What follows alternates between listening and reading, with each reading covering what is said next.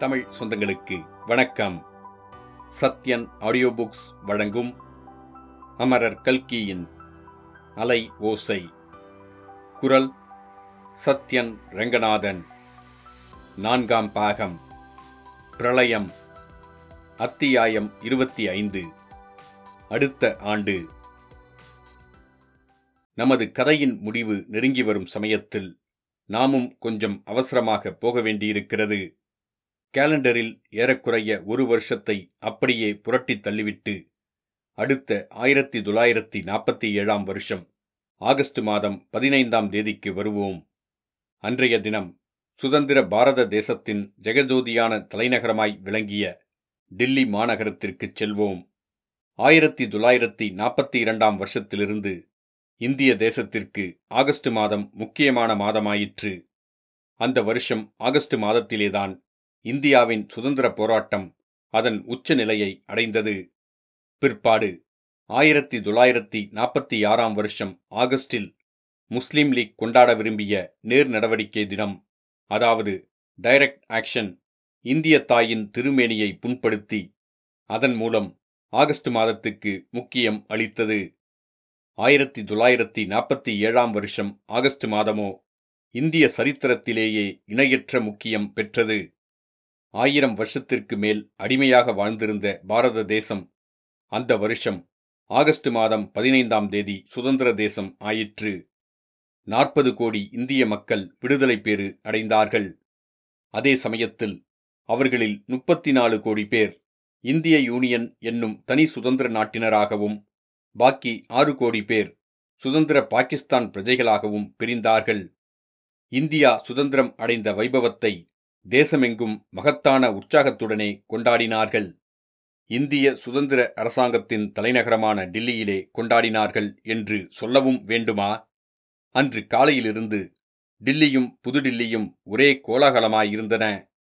சுதந்திர திருநாளன்று மாலை டெல்லி மாநகரம் அளித்த அலங்காரக் காட்சியைப் போல் அதற்கு முன்னால் அக்பர் ஜஹாங்கீர் ஷாஜகான் காலத்திலே கூட பார்த்திருக்க முடியாது. அந்த நாளில் மின்சார விளக்கு ஏது? அல்லது இவ்வளவு பொதுஜன உற்சாகத்துக்குத்தான் இடம் ஏது? முக்கியமாக சரித்திர பிரசித்தமான சாந்தனி சவுக் என்னும் வெள்ளி வீதியும் அந்த வீதியிலுள்ள மணிக்கூண்டும் டவுன்ஹாலும் இன்னும் சுற்றுப்புறங்களும் அற்புதமான தீப அலங்காரங்களும் ஜெகஜோதியாக பிரகாசித்து கண்கொள்ளா காட்சியளித்தன. சூர்யாவும் தாரிணியும் அன்று சாயங்காலம் டில்லியின் குதூகல கொண்டாட்டங்களையும் தீப அலங்காரங்களையும் பார்த்து கொண்டு வெள்ளி வீதியில் நடந்து கொண்டிருந்தார்கள். டில்லி நகரம் தீபங்களினால் ஜொலித்தது போல் அவ்விருவருடைய முகங்களும் பிரகாசமாயிருந்தன.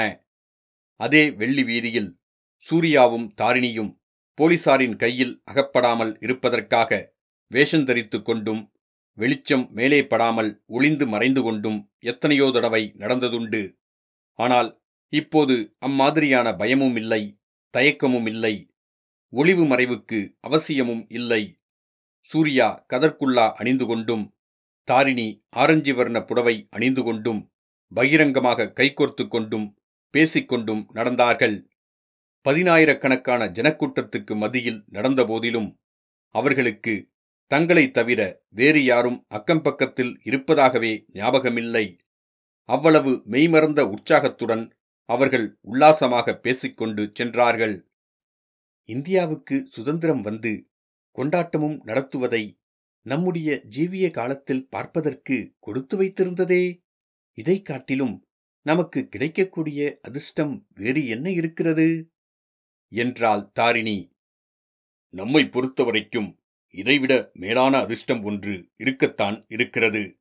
அது நம்முடைய கல்யாண வைபவன்தான் என்று சொன்னான் சூர்யா. இன்று டில்லி நகரின் அலங்கார தீபங்கள் வானத்து நட்சத்திரங்களுடன் போட்டி போடுகின்றன என்று சொன்னால் பொருத்தமாகவே இருக்கும். வானத்து நட்சத்திரங்களை எண்ணினாலும் எண்ணலாம். இந்த தீபங்களை எண்ண முடியாது போலிருக்கிறதே? என்றாள் தாரிணி. நான் ஒன்று சொன்னால் நீங்கள் வேறொன்று சொல்லுகிறீர்களே? நம்முடைய வரப்போகும் கல்யாணத்தைப் பற்றி நான் குறிப்பிட்டேன். இந்தியா சுதந்திரம் அடைந்ததும் நாம் திருமணம் செய்து கொள்வது என்று பேசி முடிவு செய்திருந்தோம் அல்லவா?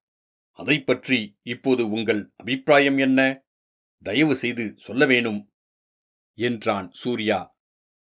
இதே வெள்ளி வீதியில் முன்னே நாம் எத்தனை தடவை போலீசுக்கு பயந்து தயங்கி பதுங்கி நடந்திருக்கிறோம்? அதையெல்லாம் நினைத்தால் வேடிக்கையாக இருக்கிறது. அப்போது நாம் பேசிக்கொண்டதை நினைத்தால் சிரிப்பாக வருகிறது. காந்திஜியினாலும் மற்ற மிதவாத காங்கிரஸ் தலைவர்களினாலும் இந்தியாவுக்கு சுதந்திரம் வரப்போவதில்லை. அவர்களையெல்லாம் தலைமை பதவியிலிருந்து துரத்திவிட்டு பொதுஜன புரட்சி இயக்கத்தை நடத்த வேண்டும். சோசியலிஸ்ட் கட்சியினால்தான் அந்த மகா இயக்கத்தை நடத்த முடியும் என்றெல்லாம் பேசிக்கொண்டோமல்லவா? கடைசியாக பார்த்தால் அந்த மகாத்மா கிழவரும் மிதவாத காங்கிரஸ் தலைவர்களுமே இந்தியாவின் சுதந்திரத்தை நிலைநாட்டிவிட்டார்களே. என்றாள் தாரிணி. அதை பற்றி இப்போது என்ன விவாதம்? எந்த சட்டியில் சுட்டாலும் பணியாரம் வேக வேண்டியதுதானே முக்கியம். பணியாரம் வெந்துவிட்டது. சுதந்திரம் வந்துவிட்டது. நாம் கல்யாணம் செய்து கொள்வதற்கிருந்த இதர தடையும் நீங்கிவிட்டது என்றான் சூர்யா. இந்தியா உண்மையில் சுதந்திரம் அடைந்துவிட்டதென்றா சொல்லுகிறீர்கள்? எனக்கு சந்தேகமாயிருக்கிறது என்றாள் தாரிணி. அதிலே கூட சந்தேகம் வந்துவிட்டதா? காந்திஜியின் ஆத்மசக்தி வென்றுவிட்டது. இந்தியா சுதந்திரம் பெற்றுவிட்டது. பண்டிட் மவுண்ட்பேட்டனுக்கு ஜே என்று தேசமெல்லாம் ஒரே கோஷமாயிருக்கிறதே. அதில் சந்தேகம் என்ன இருக்க முடியும்? ஆகையால் நம் முன்னால் உள்ள அடுத்த முக்கியமான புரோகிராம் நம்முடைய திருமணம்தான் என்றான் சூர்யா. சூர்யா ஒரே பல்லவியை திருப்பி திருப்பி பாடுகிறீர்களே. வேறு என்ன பல்லவியை இன்று பாடுவது?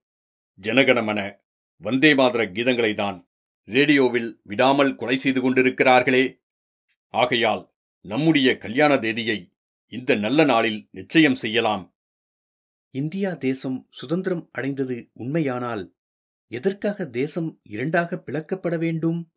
சுதந்திர இந்தியா சுதந்திரமாகச் செய்த காரியமா இது? இந்தியா இரண்டாக பிரிந்ததினால் இப்போது என்ன மோசம் போய்விட்டது? இரண்டு பிரிவுகளும் தனித்தனியாக சுதந்திரம் அனுபவித்துப் போகட்டுமே. மேலும் இந்தியா பிரிந்தது என்றால் கோடரியை போட்டு பிளந்து விட்டார்களா? அல்லது பீகார் பூகம்பத்தைப் போல் பூகம்பம் வந்து பிளந்துவிட்டதா அப்படி ஒன்றும் இல்லையே. பாரத பூமி இன்னும் ஒரே பூமியாகத்தானே இருக்கிறது? என்றான் சூர்யா. அதை பற்றித்தான் சந்தேகப்படுகிறேன். தாயின் இரண்டு கைகளையும் வெட்டி துண்டித்து தனியாக போட்டுவிட்டது மாதிரி எனக்கு தோன்றுகிறது. அதெல்லாம் ஒன்றுமில்லை. ஆதி காலத்திலிருந்து நம் இந்தியா தேசம் பல ராஜ்யங்களாக பிளவுபட்டே இருந்திருக்கிறது. அந்த பிளவுகள் அரசியல் காரணம் பற்றியவை. இது மதத்தின் பெயரால் ஏற்பட்ட பிரிவினை அல்லவா? அதை நான் ஒப்புக்கொள்ளவில்லை. மதத்திற்காக ஏற்பட்ட பிரிவினை என்று எப்படிச் சொல்லலாம்? இந்தியாவில் முஸ்லிம்களும் பாகிஸ்தானில் இந்துக்களும் வாழ்ந்திருக்கத்தானே போகிறார்கள்? அதுதான் சந்தேகம் சூர்யா. டான் பத்திரிகையை இன்று பார்க்கவில்லையா? அமிர்தசரஸ் கடைவீதி தீப்பிடித்து எரிகிறதாமே? டான் பத்திரிகையில் வந்தது வெறும் புழுகாயிருக்கும். அப்படியே இருந்தாலும் இருக்கட்டும். தேசத்துக்காக நாம் கவலைப்பட்டதெல்லாம் போதும். எது எப்படியாவது போகட்டும். இப்போது நம் கல்யாணத்தைப் பற்றிச் சொல்லுங்கள். நமக்குள் கல்யாணம் எப்படி சாத்தியம்? மத வித்தியாசம் ஒன்று இருக்கிறதே. நீங்கள் ஹிந்து நான் முஸ்லிம். இது என்ன புதிய தடை புறப்படுகிறது? நான் இந்துவும் அல்ல நீங்கள் முஸ்லிமும் அல்ல. நமக்கு மதம் என்பதே கிடையாது. மனித தர்மந்தான் நம்முடைய மதம். இதைப் பற்றி பல தடவை பேசி முடிவு கட்டியிருக்கிறோம். மேலும் நீங்கள் முஸ்லிம் மதத்தினர் என்பதாக நான் என்றைக்கும் நம்பவேயில்லை. சில சமயம் முஸ்லிம் ஸ்திரீயைப் போல் உடை தரித்திருக்கிறீர்கள் அதனால் நீங்கள் முஸ்லிம் ஆகிவிட முடியாது. ஒருவருடைய தாயும் தகப்பனும் முஸ்லிமாயிருந்தால்? ஒருவருடைய தாயும் தகப்பனும் முஸ்லிமாயிருந்தால் அதைப் பற்றி ரஜினிபூர் ராஜகுமாரிக்கு என்ன கவலை? என்றான் சூர்யா. தாரிணி கலகலவென்று சிரித்தாள். முஸ்லிம் ஸ்திரீயை போன்ற வேஷம் சில காரியங்களுக்கு ரொம்பவும் சௌகரியமாயிருக்கிறது. இல்லாவிட்டால் ரஜினிபூர் அரண்மனையை விட்டு நான் வெளிக்கிளம்பியிருக்கவே முடியாது.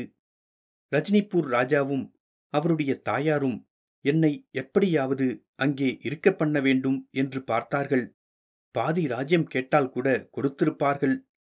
ஆனால் நான் முஸ்லிம் ஸ்திரீ என்பதை அவர்களால் சகிக்க முடியவில்லை. அதனாலேயே நான் அங்கிருந்து புறப்பட சம்மதித்தார்கள். இப்போது கூட நான் உண்மையில் முஸ்லிம் மதத்தைச் சேர்ந்துவிடவில்லை என்று சொன்னால் போதும். ரஜினிபூர் அரண்மனைக்கு நான் தான் ராணி. கூடவே கூடாது. என் இதய ராஜ்யத்துக்கு தாங்கள் ராணியாயிருந்தால் போதும். நமக்கு கல்யாணம் ஆனவுடனே சூர்யா உங்களுக்கு கூச்சம் என்பதே கிடையாதா? ஆயிரம் பதினாயிரம் ஜனங்களுக்கு மத்தியிலேதானா காதலையும் கல்யாணத்தையும் பற்றி பேசுவது? கொஞ்சம் தனியிடமாக பார்த்து உட்கார்ந்து கொண்டு பேசக்கூடாதா? என்றாள் தாரிணி. இத்துடன் அத்தியாயம் இருபத்தி ஐந்து முடிவடைந்தது. மீண்டும் அத்தியாயம் இருபத்தி ஆறில் சந்திப்போம்.